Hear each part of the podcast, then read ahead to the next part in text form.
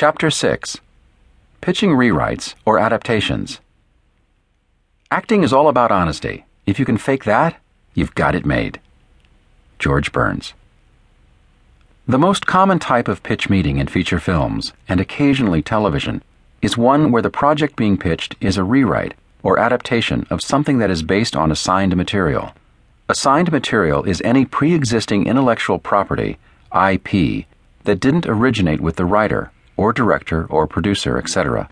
Examples of assigned material are other writers' scripts, books, plays, true stories, comic books, and remakes or sequels of an existing film. There are some specific considerations you should incorporate when pitching a rewrite or adaptation that's based on assigned material. Many of the same considerations also apply if you are a film director pitching your take to get hired.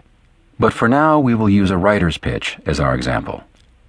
It is not unusual for multiple writers to rewrite studio scripts before they are produced. There are plenty of projects that have over a dozen writers reworking a script before the film is made. We are not saying this is a good way to create movies, but it is the reality of Hollywood. Consequently, most of the writing jobs are rewrites of existing scripts rather than something a writer will develop from scratch. There is also a pervasive belief in Hollywood that basing a film or television project on a recognizable pre existing property will increase its chances of success. So, adaptations tend to be given higher regard than original ideas. In order to get these jobs, you will have to pitch your take on the source material. Three side notes before we continue. First, this scenario does not apply to series television, where rewrite assignments are virtually non existent, except for the rewriting done by the writers on the series writing staff. Rewrites of long form television are more common. Long form includes television movies and miniseries, also known as limited series.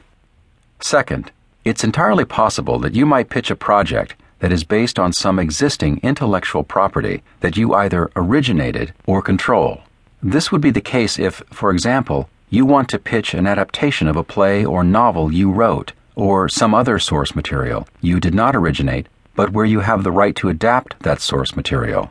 Maybe a book you optioned, or maybe you found something cool in the public domain.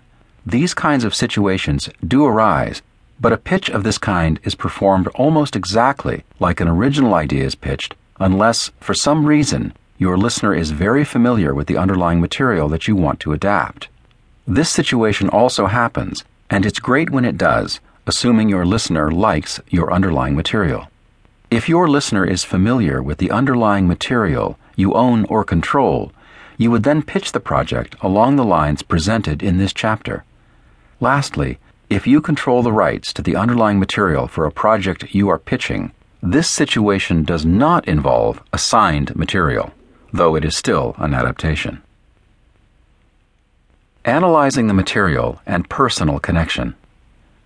When pitching a project based on assigned material, the significant differences in approach will lie in your analysis of the source material and the approach to your personal connection. The analysis of the source material is required because you are pitching changes to something that already exists. The way you justify these changes is by analyzing and articulating what works and doesn't work in the underlying material. Notice we didn't use words good and bad. You're not pitching as an art critic, you're pitching to get a job. The difference in the personal connection is required because, in most cases, you won't have a personal connection based on your origination of the project. Both of these differences in approach require an extra degree of sophistication, and this is one of the reasons that professional script doctors tend to be amongst the highest paid writers in Hollywood. A full presentation of script and story analysis is beyond the scope of this book, but here are a few helpful suggestions for how to approach your analysis and personal connection in this kind of pitching situation.